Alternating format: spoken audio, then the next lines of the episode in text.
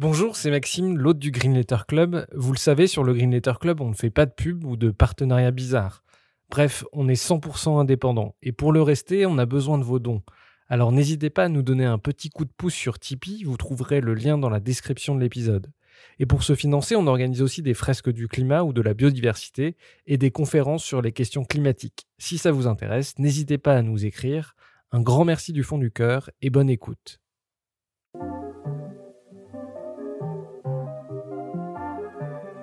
Bienvenue dans le Green Letter Club, la chaîne qui décortique les grands sujets écologiques. Aujourd'hui, nous allons parler des accords de libre-échange. Canada, Japon ou Mercosur, l'Union européenne multiplie les accords commerciaux sans s'attarder sur leurs conséquences sur la planète. D'où cette question, le libre-échange est-il compatible avec l'écologie? Pour y répondre, nous recevons Samuel Leray, responsable de plaidoyer à la Fondation Nicolas Hulot pour la nature et l'homme et co-auteur d'Après le libre-échange, quel commerce international face aux défis écologiques. Bonjour Samuel. Bonjour. Euh, un grand merci de venir dans le Green Letter Club.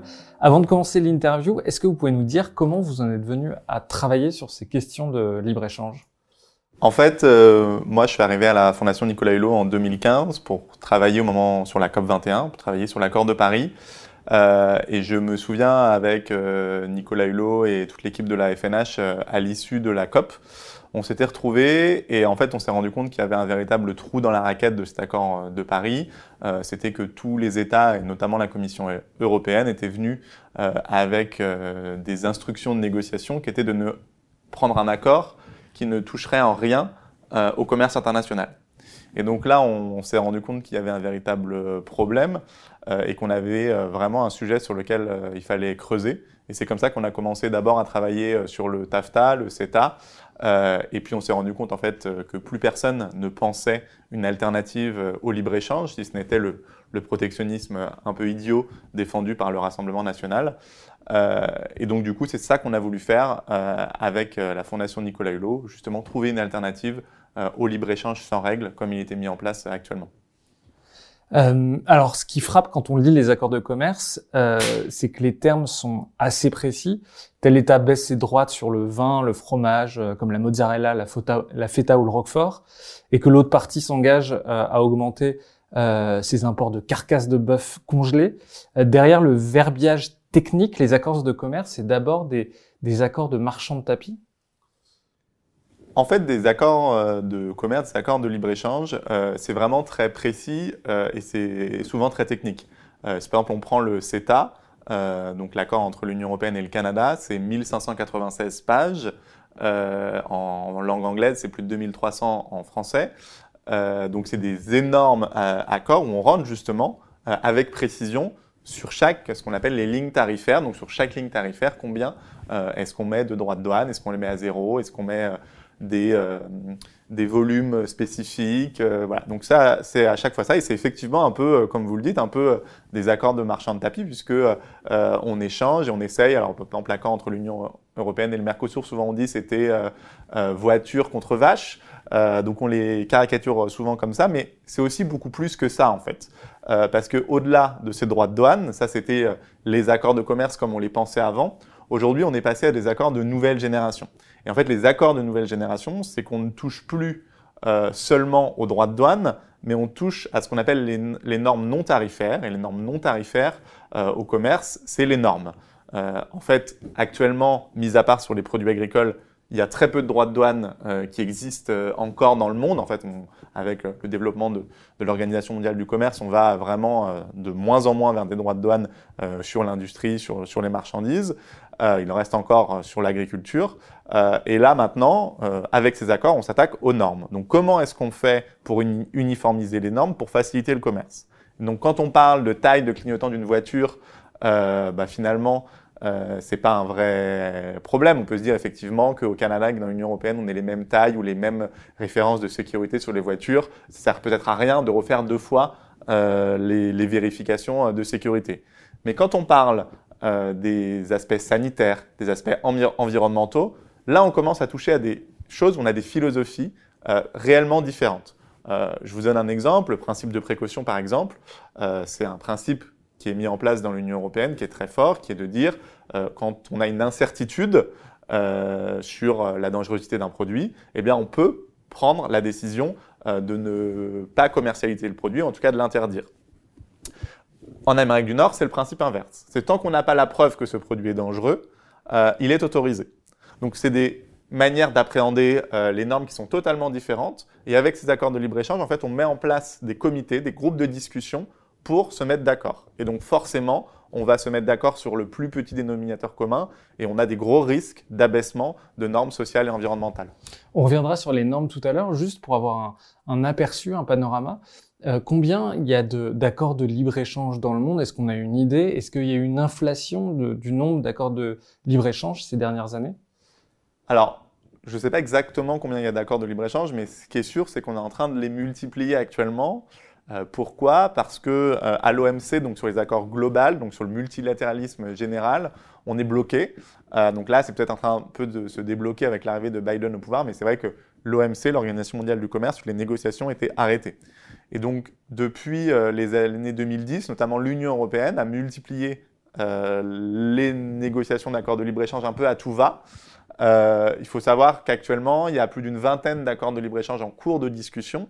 Euh, avec une centaine de pays, euh, parce que souvent on fait des, groupements euh, pour les accords de libre-échange, comme avec l'Union européenne et le Mercosur. Le Mercosur, c'est quatre pays.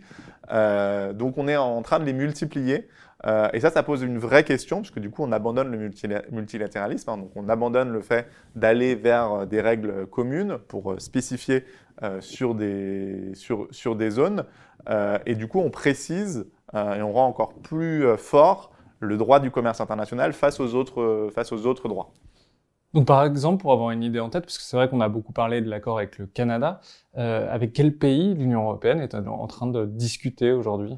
Alors, euh, depuis le quinquennat d'Emmanuel Macron, par exemple, l'Union européenne a validé deux mandats de négociation avec l'Australie, un, en premier, un deuxième avec la Nouvelle-Zélande.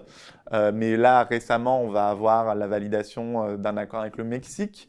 Euh, donc on a parlé de l'accord entre l'Union européenne et le Mercosur. Il y a un accord avec la Chine qui vient d'être conclu. Donc là, c'est un accord d'investissement. Il y a un accord avec l'Inde qui est en cours de discussion. Euh, donc en fait, il y a des accords avec l'Indonésie, par exemple, euh, qui sont en cours depuis, depuis plusieurs années déjà. on a signé récemment avec le Japon. On a signé récemment avec le Japon, le Canada. donc vraiment, ça se multiplie avec tous les endroits du monde. Et c'est aussi pour ça que souvent on nous dit, euh, vous, euh, la Fondation Nicolas Hulot, euh, vous voulez tout tout de suite et les négociations et le changement du commerce, ça prend du temps. Le problème, c'est que bientôt, on aura déjà négocié des accords avec tous les grandes puissances, hein, tous les pays du G20, et donc il restera plus grand-chose à négocier, et donc on pourra pourra plus utiliser le commerce pour en faire un levier pour la transition écologique. C'est pour ça que ce combat-là, il se joue maintenant. Et globalement, comment ont évolué les barrières douanières ces, dernières décennies? Il y a très peu de barrières douanières maintenant entre justement entre le Japon ou dans les accords de commerce. Il reste encore euh, certaines douanes. Est-ce que c'est certains secteurs qui sont privilégiés ou c'est relativement global? Alors, les accords de, libre-échange récents signés par l'Union européenne, en fait, ce qui intéresse nos partenaires commerciaux, c'est notamment le marché agricole européen. On avait un marché agricole qui était relativement protégé euh, et qu'on est en train de libéraliser euh, un maximum. On le voit avec le Canada, on le voit peut-être avec le Mercosur euh, demain. Euh, et donc sur les, aspects industriels, on déjà, échangeait déjà beaucoup. Hein, c'est déjà très, il y avait déjà peu de droits de douane. Euh, et il y a une autre chose que l'Union européenne, elle, espère en négociant, c'est l'accès au marché public, souvent des marchés, parce que l'Union européenne est finalement la seule zone au monde à refuser de mettre des critères de localité dans ces marchés publics. Alors des critères de localité, euh, c'est quoi? C'est de dire que si vous voulez euh, construire le métro, si vous voulez euh, répondre à l'appel d'offres pour la cantine en, restauration collective, euh, eh bien, aux États-Unis, au Canada, au Japon, en Chine, vous avez le droit de mettre des critères de localité, donc de dire ça doit être chinois ou ça doit être de la région. Dans l'Union européenne, c'est interdit. Euh, on a décidé de se passer de ça, et ça, c'est un vrai problème. Euh, parce que la commande publique, normalement, c'est un vrai levier, justement pour faire la transition écologique. Et c'est une des propositions que nous, on fait, euh, justement pour euh, changer un petit peu le commerce, faire comme les Américains ont un Buy European Act, mais nous, on propose de faire un Buy Sustainable Act, donc c'est-à-dire d'avoir deux critères, des critères de localité, des critères de durabilité dans nos marchés publics, pour justement privilégier ce qui est produit en Europe, mais surtout ce qui est privilégié de manière verte, donc qui respecte l'environnement. C'est effectivement, par exemple, sur l'accord avec le Mercosur, euh, donc nous, on importerait, on libéraliserait, on importerait notamment du bœuf, euh, de l'éthanol, euh, des produits agricoles, des agrumes, des choses comme ça. Et à l'inverse, euh, on irait euh, vendre des produits finis comme des voitures, mais aussi s'intéresser à la gestion de l'eau, à la passe, à Buenos Aires. C'est ça que euh, qui, qui, intéresse les, entreprises européennes En fait, ce qu'il faut bien comprendre, si un jour vous parlez avec un négociateur euh, qui négocie les, accords de commerce, euh, il va vous dire on a des intérêts défensifs et des intérêts offensifs. Les intérêts défensifs pour l'Union européenne, c'est l'agriculture. Donc, dans la tête des négociateurs, il faut laisser entrer des produits agricoles, certes, mais il faut en laisser entrer le moins possible. Et à l'inverse, nous, ce qu'on veut pouvoir exporter euh, dans les pays du Mercosur et notamment au Brésil, qui est un pays qui est encore relativement euh, fermé, notamment sur l'industrie, de pouvoir exporter nos voitures. Et, le pays qui exporte le plus de voitures, c'est notamment les voitures allemandes. Euh, donc en gros, on l'a un peu caricaturé comme ça, mais c'est un peu ça l'idée, c'est l'objectif de pouvoir exporter euh, notre industrie. Et nous, en plus, on sait qu'en France, on est très en retard sur l'industrie. On n'a que 13% de nos emplois qui sont des emplois industriels. Donc c'est aussi pour ça que c'est un accord qui nous intéresse assez peu. Euh, mais c'est ça en fait, c'est comme ça que ça fonctionne. En fait, l'Union européenne dit ah nous on voudrait pouvoir exporter ces produits-là. Qu'est-ce qu'on va pouvoir échanger? Et avec le Brésil et avec l'Amérique du Sud d'une manière générale, c'est des grandes puissances agricoles, c'est des endroits où ils utilisent par exemple beaucoup plus de pesticides, euh, encore plus que chez nous. Euh, c'est des endroits où les, normes sur le bien-être animal n'existent pas. Euh, et donc du coup, on va autoriser ces importations, enfin on va les faciliter parce qu'elles sont déjà autorisées. On va supprimer les droits de douane pour faciliter ces importations-là, au risque de déréguler aussi nos marchés à nous et nos agriculteurs. Ça va devenir une concurrence réellement déloyale qui existe déjà, mais qui va être renforcée parce qu'on va supprimer les droits de douane avec ce type d'accord. Oui, j'ai regardé du coup sur le site de l'Union européenne euh, euh et, notamment la partie française qui peut intéresser les entreprises françaises. Il disait euh, sur l'accord avec le Mercosur euh, qu'on était le troisième exportateur de plasturgie. Euh, je crois le troisième exportateur de produits euh, pharmaceutiques et chimiques. Euh, j'ai plus l'autre chose en tête, mais c'est des choses extrêmement polluantes, in fine, qu'on va euh, exporter euh, au Brésil. ces accords-là n'ont aucun intérêt écologique pour le coup. Alors ces accords-là, non seulement n'ont aucun intérêt écologique, mais en plus contribuent à détruire l'environnement. D'abord, ce qu'il faut bien avoir en tête, c'est que si vous lisez ces accords, vous allez on l'a dit tout à l'heure, c'est très très précis. Vous avez des règles, si vous ne les respectez pas, vous êtes sanctionné. Euh, donc il y a les baisses de droits de douane, mais il y a aussi les règles de normes euh, qui peuvent être euh, explicitées dans ce type d'accord, ou alors des comités qui vont être chargés de mettre en place ce type de normes. Donc c'est très très précis pour tout ce qui touche aux intérêts économiques. En revanche, dès qu'on va sur l'aspect environnemental, là c'est déjà très flou. Et en plus, si on regarde, c'est la même chose sur le CETA, hein, dans l'accord UE-Mercosur, euh, les seuls chapitres qui ne sont pas contraignants, donc sur lesquels il n'y a pas de sanctions, c'est les accords qui touchent au développement durable, donc les, les, accords qui touchent aux règles sociales et aux règles environnementales. Et la raison qui est invoquée par l'Union européenne, c'est de dire, en matière d'environnement ou en matière de droits sociaux, euh, ce qui marche, c'est la coopération. Donc il ne faut pas qu'il y ait de sanctions, sinon ça ne marchera pas. Et en fait, on le voit, ça ne fonctionne pas. On le voit actuellement euh, au Brésil avec Bolsonaro, euh, qui est en train de détruire complètement euh, les règles environnementales du Brésil, d'accélérer la déforestation massivement, de multiplier le recours aux pesticides. tout ça, on voit que ça ne fonctionne pas. On voit que les moyens de pression ne fonctionnent pas. Donc c'est pour ça une, une des solutions. C'est pour ça que nous, on le dit souvent, on n'est pas opposé à des accords de libre-échange. Nous, ce qu'on souhaite, c'est des accords de juste échange dans lesquels on met des règles, justement, sociales et environnementales avec des sanctions si on ne les respecte pas. Et c'est comme ça que le commerce va venir soutenir la transition euh, écologique parce qu'il y aura des règles et il y aura finalement des sanctions pour les grosses entreprises. Il faut savoir, ces accords de libre-échange, ils sont faits pour les grosses entreprises.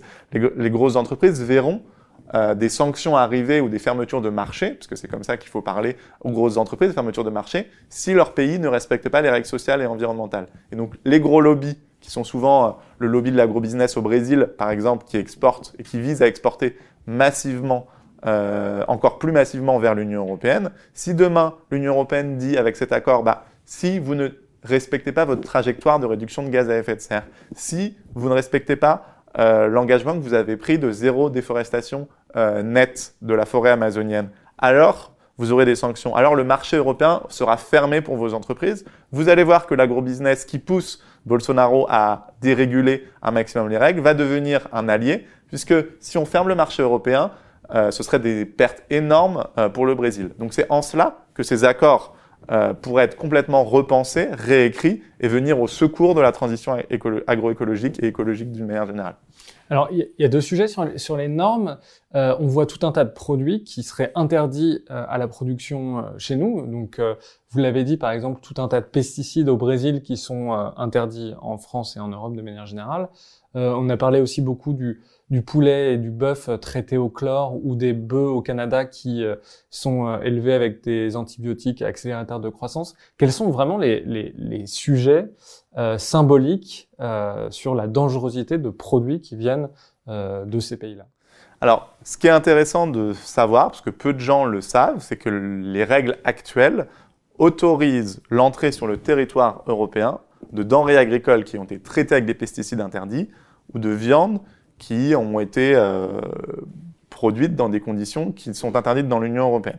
Donc ça, c'est quelque chose qu'il faut savoir. Les accords de libre-échange ne changent rien sur la réglementation ce que changent les accords de libre-échange, c'est qu'ils suppriment les droits de douane, donc ils rendent compétitif ce type de produit. Mais actuellement, par exemple, dans l'Union européenne, on importe déjà 240 000 tonnes chaque année de viande bovine euh, des pays du Mercosur. Donc ça existe, ça existe déjà. Cet accord va supprimer les droits de douane sur 99 000 tonnes supplémentaires. Donc on va avoir en gros 100 000 tonnes de plus de viande euh, qui vont arriver. Si on prend des exemples concrets maintenant, sur la viande bovine, par exemple. Dans l'Union européenne, euh, vous ne pouvez pas recourir aux farines animales. Au Canada, aux États-Unis, au Brésil, vous avez le droit d'utiliser les farines animales. Euh, nous, on les a interdits depuis la crise de la vache folle. Donc, c'est interdit pour les Européens, c'est autorisé pour, sur le continent américain et c'est autorisé pour les importations, du coup. Premier point.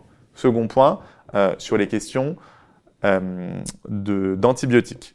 Dans l'Union européenne, vous n'avez pas le droit euh, de doper euh, vos animaux euh, aux antibiotiques. Donc, vous n'avez pas de les utiliser comme des activateurs de croissance. C'est des choses qui sont utilisées au Canada, aux États-Unis ou sur tout le continent américain, et c'est légal et ça rentre sur le territoire européen.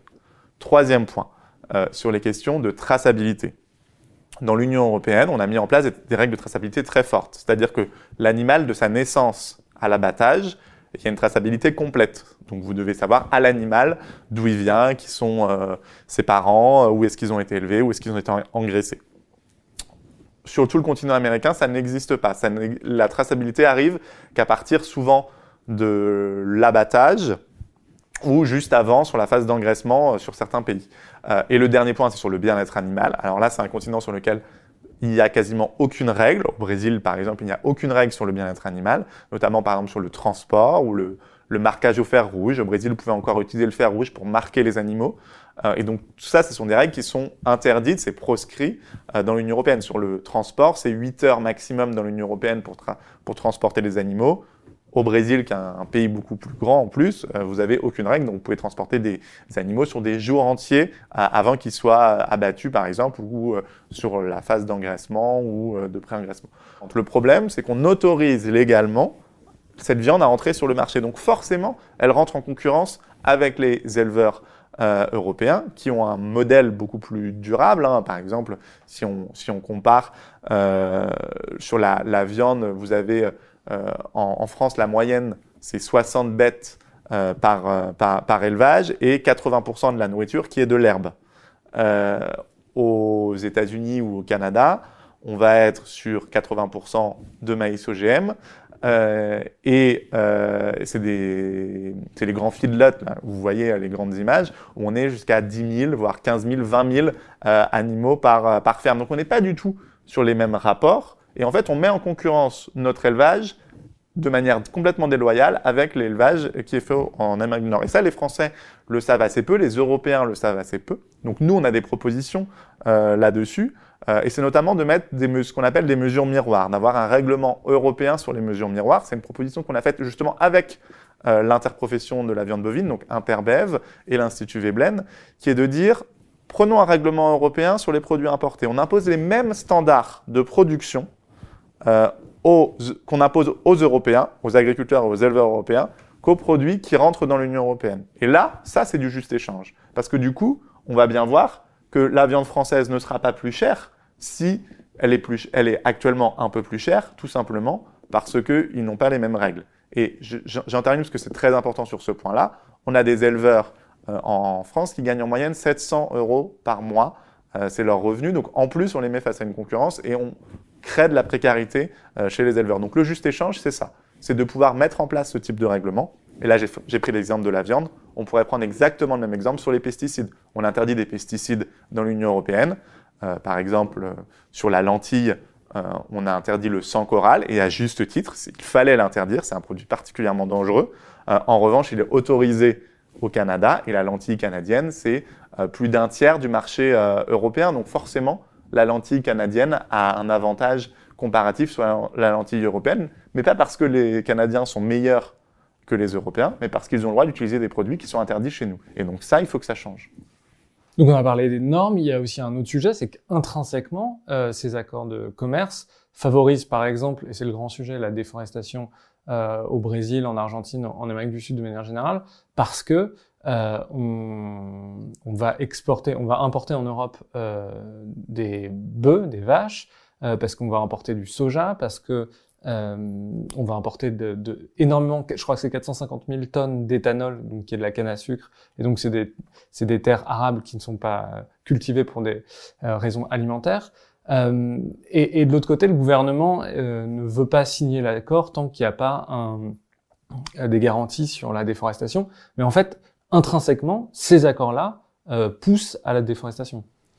Oui, ils poussent à la déforestation, euh, mais souvent, en fait, quand on parle de libre-échange, on dit le problème, c'est les grands containers.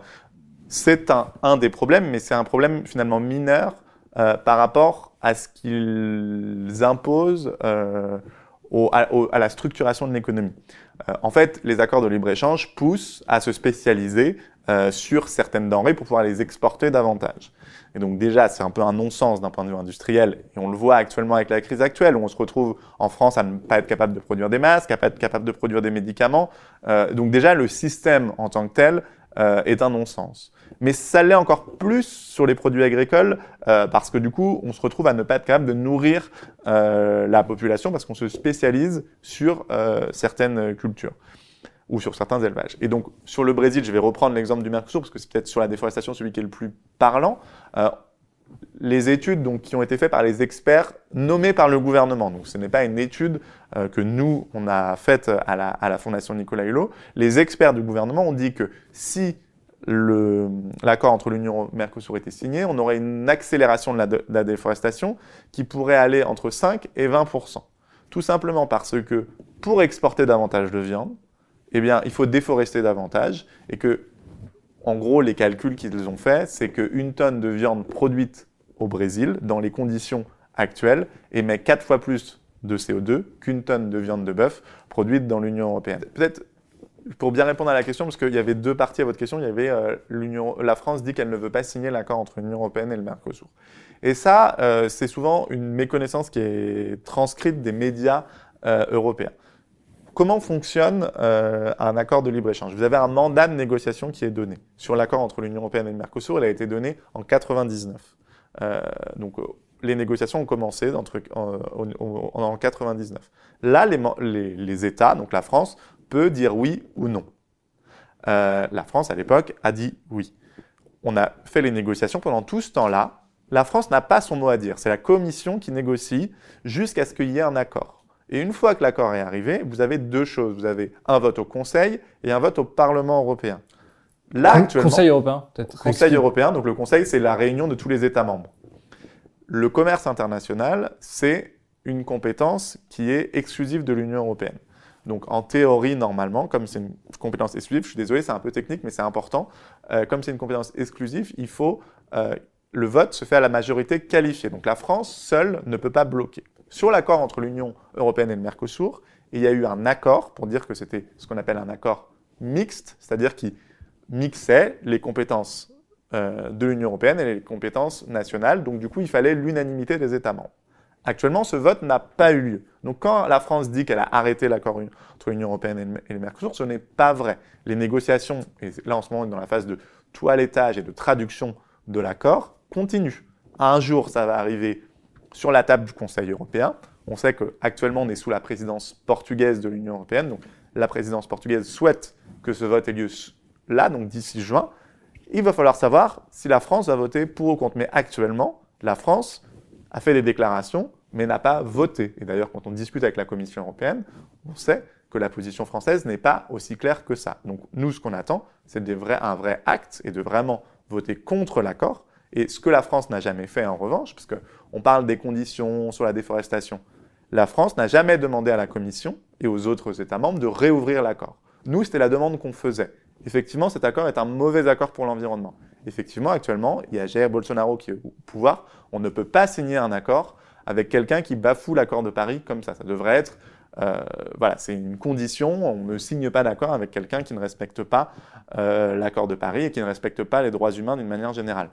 Euh, mais la France n'a jamais, jamais demandé une réouverture des négociations. Et d'ailleurs, quand nous, on a posé la, question à Franck Riester, Franck Riester a dit on ne va pas jeter 20 ans de négociations à la poubelle.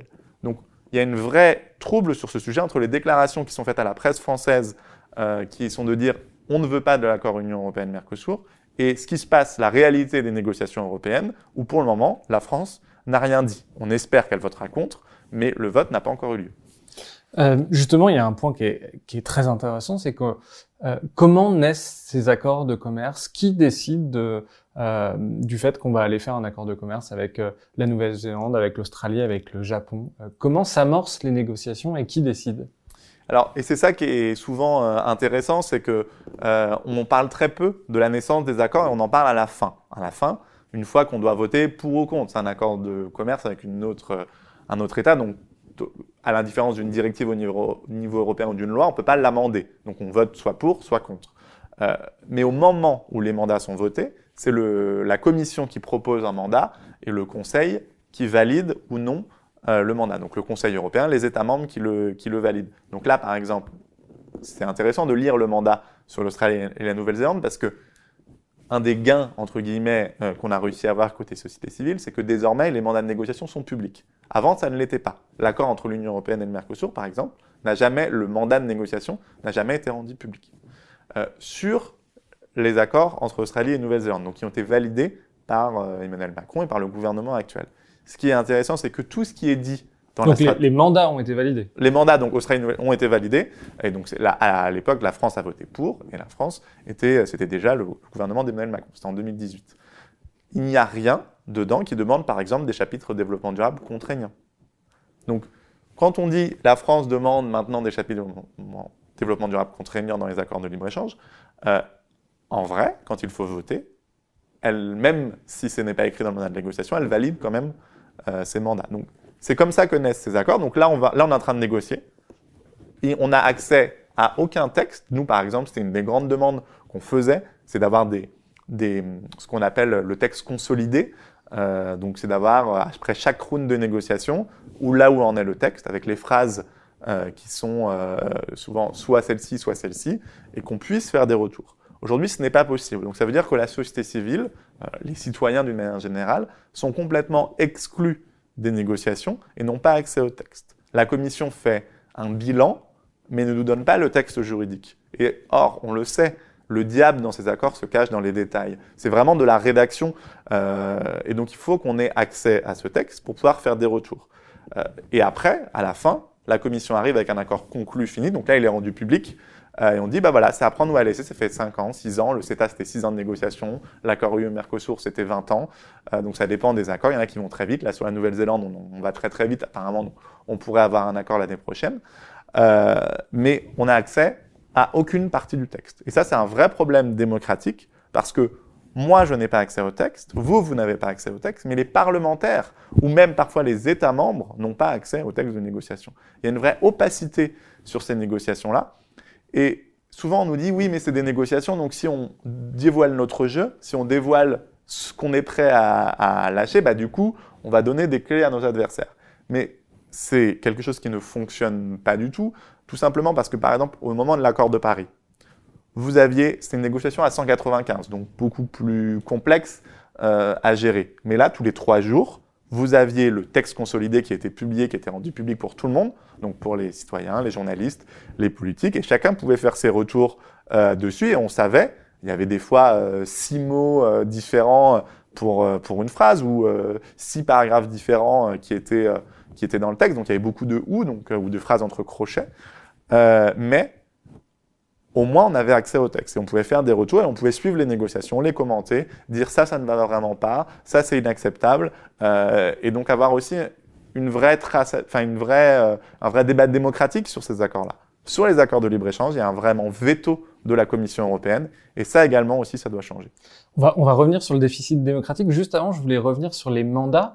Euh, pour bien comprendre, qu'est-ce qu'il y a dans un mandat? C'est un mandat, par exemple, euh, qui dit on va négocier un accord de libre-échange avec la Nouvelle-Zélande, ou c'est plus précis que ça, et ça dit on va négocier euh, avec sur l'agriculture avec la Nouvelle-Zélande, par contre on va pas toucher à l'énergie. Euh, qu'est-ce qu'il y a vraiment dans ces mandats? C'est beaucoup plus précis que ça. Effectivement, ça dit les, les, les sujets qui vont être négociés. Donc, on va négocier justement sur la libéralisation du marché de l'énergie, sur l'agriculture. Par exemple, euh, on en a assez peu parlé, mais au moment des élections européennes, il y a un mandat de négociation qui a été donné pour négocier avec les États-Unis, dans lequel, par exemple, a été exclu les sujets agricoles.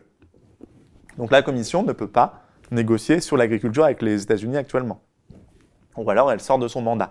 Mais ce qui est aussi intéressant, c'est qu'on va, de manière assez précise sur le développement durable, on va dire, on ne veut pas de choses contraignantes. Donc on- ils ne le disent pas comme ça, ils disent on veut une approche basée sur la coopération. Mais ça, ça veut dire, euh, en langage euh, de- technique de la Commission européenne, il n'y aura pas de sanctions si jamais les gens ne respectent pas l'accord de Paris ou leurs engagements climatiques. Sur le déficit démocratique, vous, dites dans le livre, c'est très intéressant, que les députés, par exemple, n'avaient pas le droit de parler euh, des textes qui devaient aller consulter dans des endroits spéciaux. Oui, en fait, le, le texte, du coup, est, est accessible. Ce fameux texte consolidé qu'on demande, il existe. hein. Euh, les députés qui suivent ces sujets-là, donc quelques eurodéputés, euh, au moment du CETA, ça avait été ouvert à quelques parlementaires français, peuvent aller dans des pièces, donc sans téléphone portable, sans euh, aide, sans assistance, sans personne pour les aider, sur des temps, euh, sur des créneaux limités, sans feuille, hein, sans crayon, ça n'a pas le droit de prendre de notes, euh, pour aller euh, voir où en est le texte des négociations. Le problème, c'est, je l'ai dit, c'est des textes qui sont très compliqués, donc les parlementaires euh, n'ont pas la science infuse et ne peuvent pas lire 1596 pages d'un coup. Ça se fait avec des juristes, nous, nos analyses, on les fait à chaque fois avec des avocats, pour être bien sûr que notre compréhension des sujets et nos propositions, on les écrit avec des juristes. Et les parlementaires, c'est pareil. Pour faire un véritable suivi, ils ont besoin d'une équipe ils peuvent pas le faire tout seuls.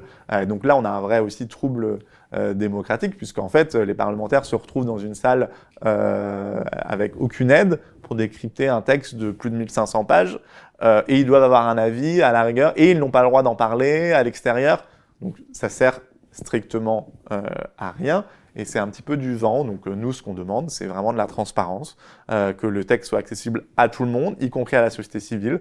Euh, on pense que les associations, les syndicats, on, peuvent avoir des retours parce que ce qui se passe souvent en coulisses, c'est que les lobbies industriels, par exemple, quand on va négocier les règles pour la chimie, pour la pétrochimie, sur l'énergie, bien souvent, euh, quand je parle à mes homologues euh, lobbyistes, euh, donc moi je suis lobbyiste pour la société civile, on parle de plaidoyer, mais quand je parle à mes homologues qui travaillent chez Total, par exemple, souvent ils ont bien accès au texte, ou en tout cas en réunion, ils n'ont pas l'air de le découvrir quand moi je le découvre. Donc il y a aussi une vraie différence de traitement là-dessus, où on a quand même besoin.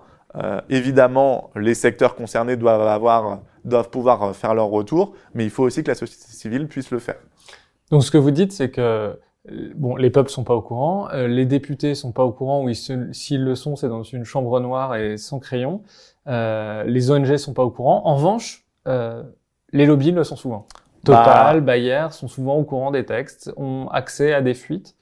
Souvent, oui. On, enfin, en tout cas, moi, quand je vois en réunion, j'ai l'impression qu'ils connaissent bien mieux le sujet que moi, je viens de découvrir quand on me le présente. Ça, c'est clair. oui.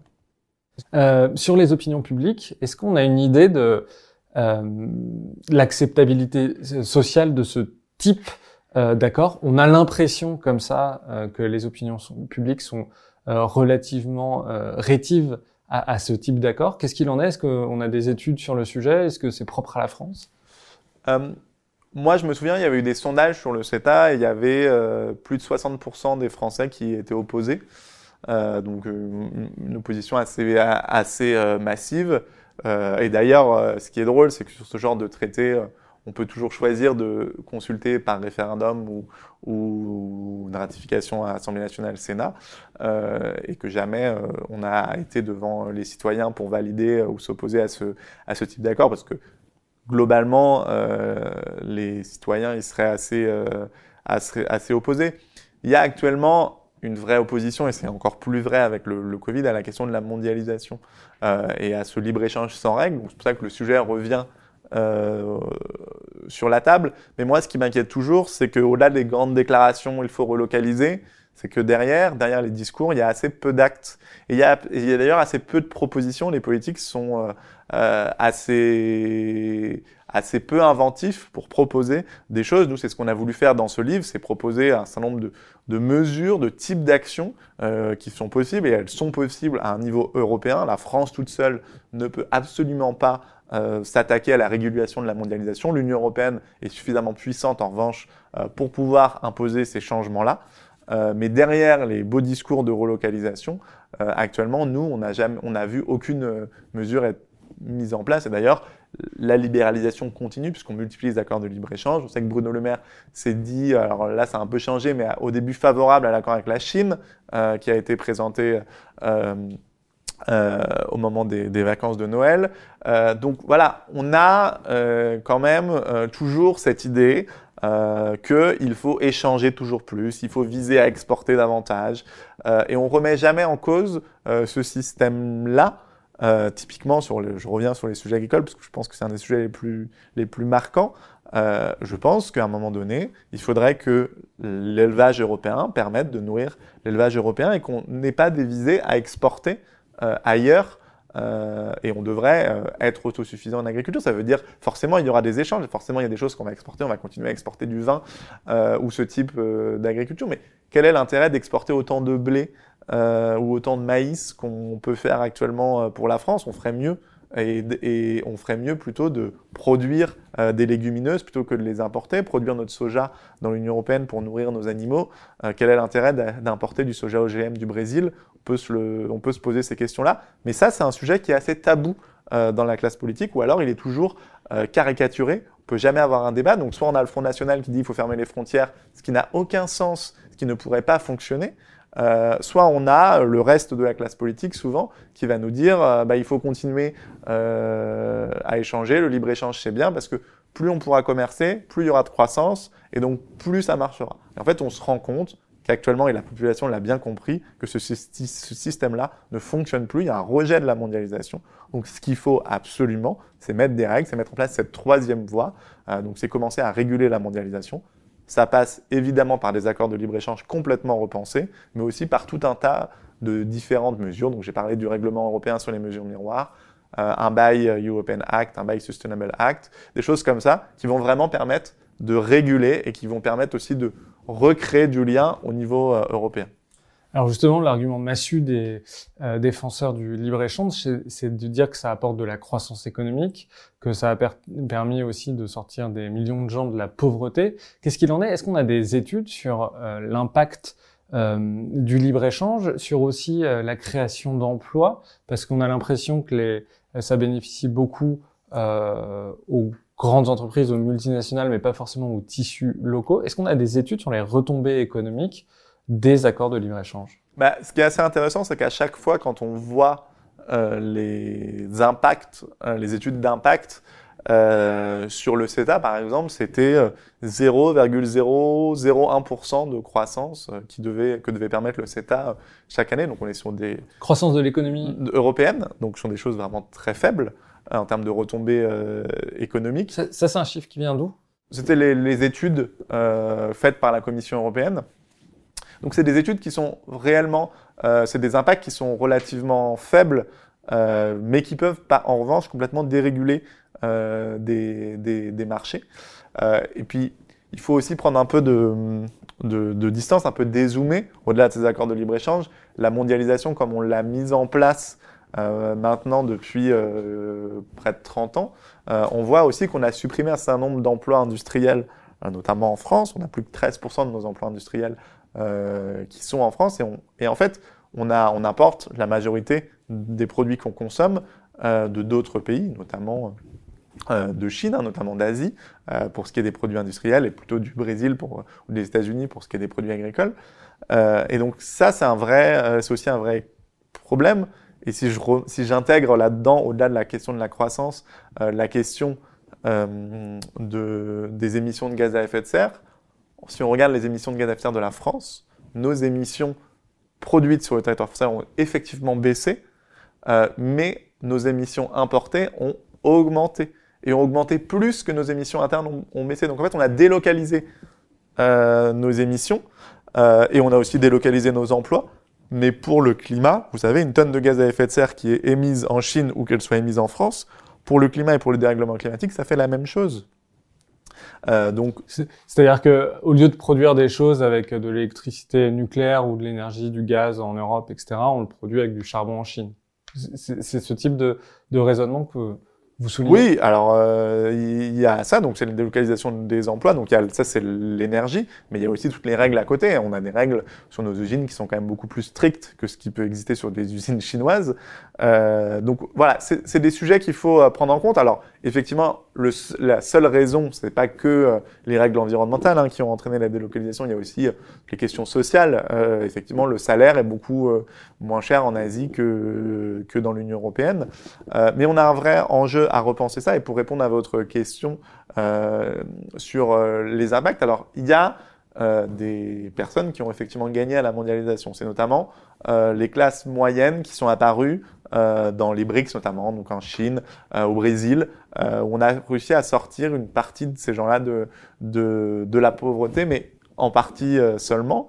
Et les grands perdants, bah, c'est ceux qui sont complètement exclus de la mondialisation, donc les pays les plus pauvres, euh, qui eux n'ont absolument pas vu euh, l'arrivée euh, de, des, bienfaits de la mondialisation. Il y a aussi les perdants. Et les perdants, c'est euh, la classe moyenne dans l'Union européenne, ceux qui ont perdu leurs emplois, notamment qui travaillaient sur des emplois industriels, donc assez peu qualifiés. Et donc eux, on voit en fait dans les courbes, c'est ceux qui ont, beaucoup perdu. donc en fait, c'est la mondialisation a, des effets très mitigés sur, sur les bienfaits sur les, sur, les, sur les populations, contrairement à ce que peuvent dire euh, certains économistes et qui sont repris euh, sur, sur ces objectifs de, de, de libre-échange. Et ça ne veut pas dire, la, la, la, conclusion de ça, ça ne veut pas dire qu'il ne faut plus de mondialisation, qu'il faudrait revenir à un temps où on ne commercerait plus, où on resterait euh, à l'échelle de la France tout seul. Évidemment que non. Ça veut dire qu'il faut réussir à réguler, euh, à mettre des règles pour que cette, mondialisation elle soit réellement utile euh, et qu'on arrête de produire tout à l'autre bout du monde. C'est une nécessité écologique et c'est aussi une, une, une nécessité sociale. L'Union européenne est, est, une des zones, euh, et la grande zone économique avec les droits de douane les plus faibles. Euh, c'est aussi, je crois, la zone économique qui a le plus d'accords euh, bilatéraux ou d'accords euh, euh, de, de, de libre-échange. L'Union européenne, c'est le un des champions du libre-échange au niveau mondial, parce que quand on pense au libre-échange, on se dit toujours c'est les États-Unis, c'est les anglo-saxons de manière générale, et quand on regarde les chiffres, on a plutôt l'impression que c'est l'Union européenne. Oui, oui, c'est bien, bien l'Union européenne. Le meilleur euh, exemple là-dessus, c'est les marchés publics. Je, l'ai dit au début, mais vraiment, c'est quelque chose qui, moi, me sidère à chaque fois que je vois ça. Aux États-Unis, en Chine, au Japon, effectivement, c'est des pays qui échangent beaucoup, mais qui protègent leurs marchés publics. Euh, donc, dans l'Union européenne, on ne le fait pas. Il va falloir revenir euh, sur cette décision euh, parce qu'on a besoin que la commande publique serve à transformer notre pays. On en a besoin pour faire la transition écologique. Euh, quand on parlait du CETA, on a beaucoup parlé des tribunaux d'arbitrage. Est-ce que vous pouvez nous expliquer comment ça marche? Quel est le système finalement qui a été adopté et ses conséquences? Alors, les tribunaux d'arbitrage sont restés des tribunaux d'arbitrage. Ce qu'il faut comprendre, il faut revenir à pourquoi est-ce qu'on a, enfin, le fonctionnement. Le fonctionnement des tribunaux d'arbitrage, c'est de permettre à un investisseur étranger euh, non pas d'aller devant euh, un tribunal administratif ou un tribunal euh, national, mais d'aller devant une cour d'arbitrage privée avec des arbitres privés qui sont nommés pour rendre la décision contre un État. donc ça a été mis en place dans les années 60, les premiers tribunaux d'arbitrage, notamment la France en a mis beaucoup en place au moment de la décolonisation, puisqu'il y avait en tête d'avoir des, des risques de changement politique forts ou euh, des justices qui ne seraient pas impartiales. Donc pour se protéger, euh, notamment les États européens, mais les États du Nord d'une manière générale, ont mis en place ce type d'accord qui permettait de faciliter les investissements européens sur ces zones. Et en échange, en cas de litige, en cas de changement de loi, euh, le, l'entreprise, l'investisseur, pouvait se retourner, attaquer l'État et ne pas être devant une justice nationale. C'est-à-dire que les grandes entreprises acceptaient d'investir si elles savaient que la loi n'allait pas trop changer dans les... Voilà, et puis si elle changeait, elles pourraient avoir un contentieux devant un tribunal d'arbitrage. Donc déjà, c'est quelque chose sur lequel euh, on peut s'interroger d'un point de vue euh, éthique. Mais à partir des années 90, on a multiplié ces, ce, ce, type d'accords. Là, on n'est plus sur des accords de commerce, on est sur des accords d'investissement. Souvent, on lit les deux, euh, mais ce n'est pas toujours le cas. Euh, l'accord entre, l'Union européenne et le Mercosur, par exemple, il n'y a pas de tribunal d'arbitrage, donc il n'y a pas de partie investissement. L'accord avec la Chine, c'est un accord uniquement d'investissement. Il n'y a pas de partie commerciale. Donc voilà, ça dépend, euh, des accords. et donc, ce, fonctionnement, ça permet à un investisseur de. Et donc, à partir des années 90, que, ce que je disais, on a commencé euh, à en faire entre les pays du Nord. C'est notamment fait dans l'ALENA, donc euh, vous, savez, Canada, États-Unis, euh, Mexique, on a eu, on a eu ce type d'accord entre pays du Nord ou entre, entre pays où la justice fonctionne normalement plutôt bien, donc il n'y a pas de risque pour les investisseurs. Y a pas, on ne voit pas pourquoi est-ce qu'on permettrait à des investisseurs étrangers d'avoir accès à une juridiction et un droit qui est différent que le droit national.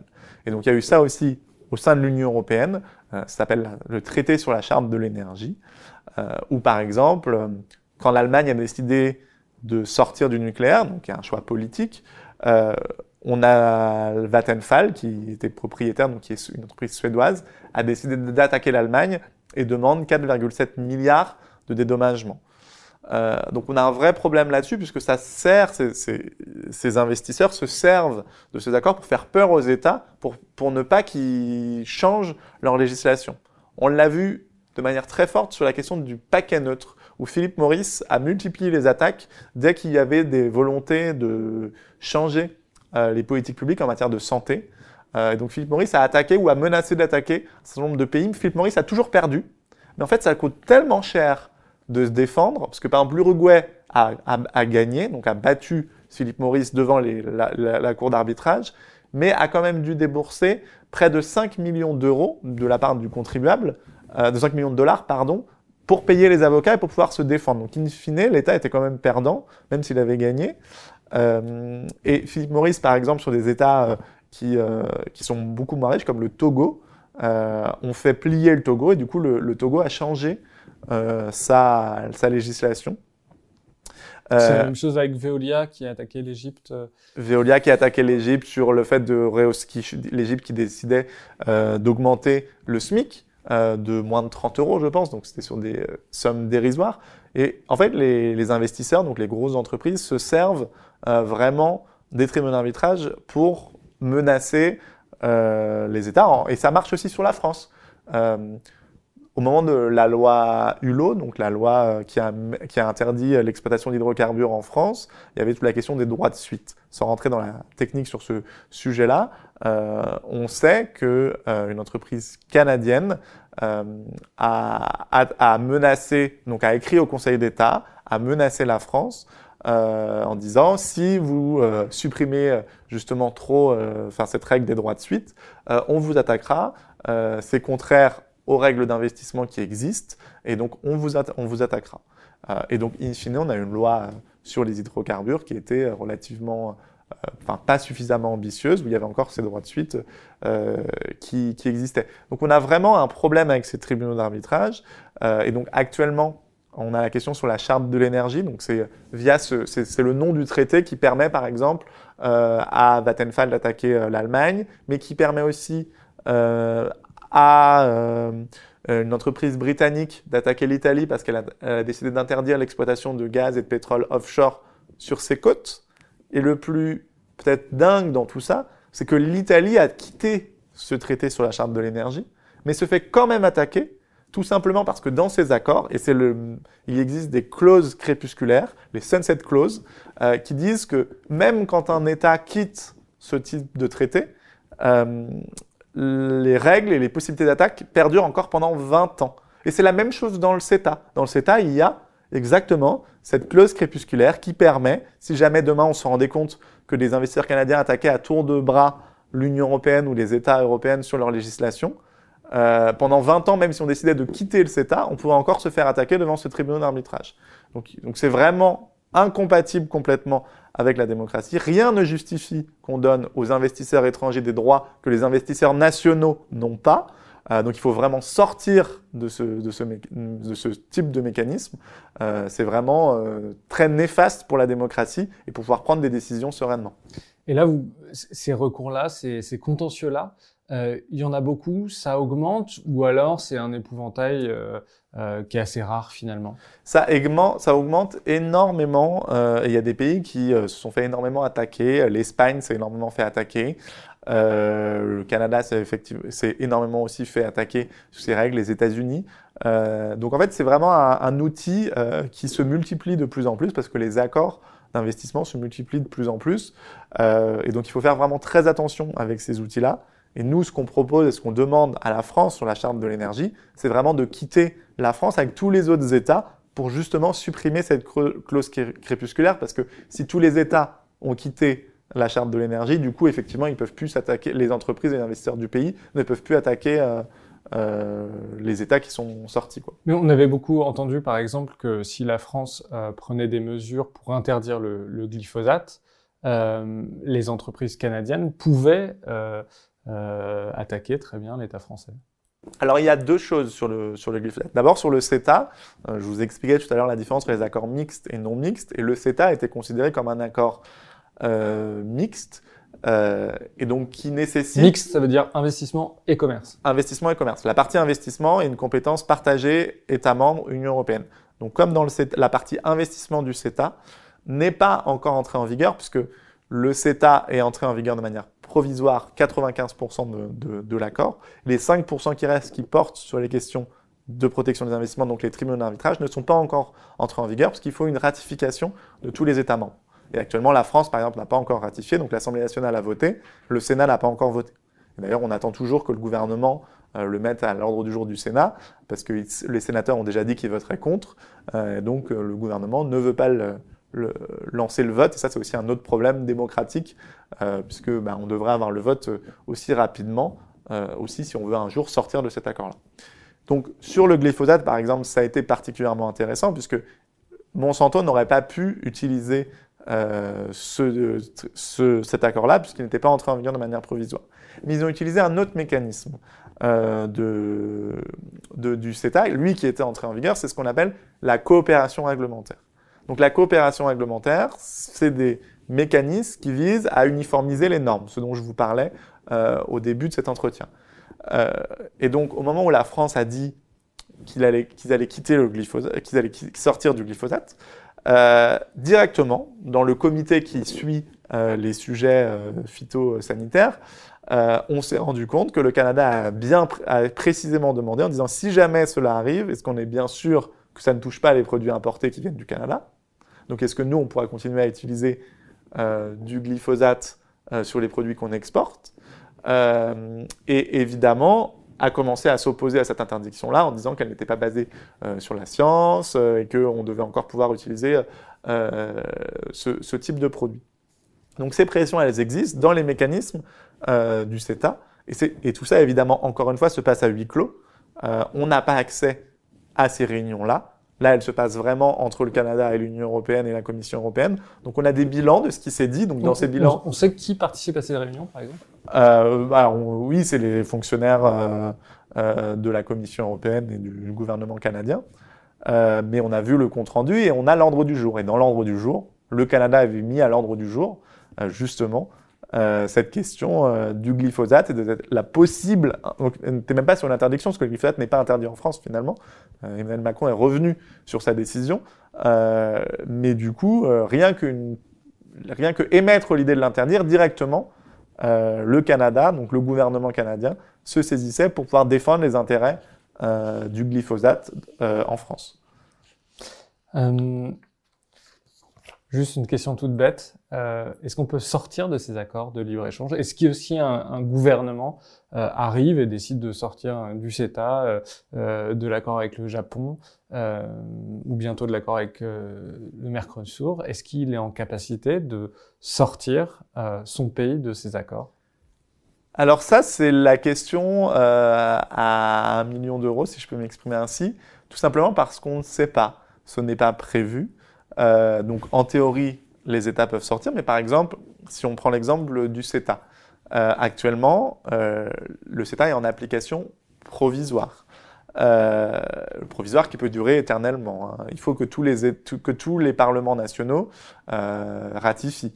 La France n'a pas, ratifié, mais la Belgique non plus, un certain nombre de l'Allemagne non plus, un certain nombre de pays qui n'ont pas ratifié, qui ne, qui ne, qui n'ont peut-être peut jamais ratifié. Mais si jamais un, un, État commençait à dire non, qu'est-ce qui se passerait? Ce qui est prévu dans les textes, c'est que l'Union européenne a un an euh, pour euh, justement appliquer euh, la sortie et la décision. Mais est-ce que c'est la totalité de l'accord qui, qui, tombe?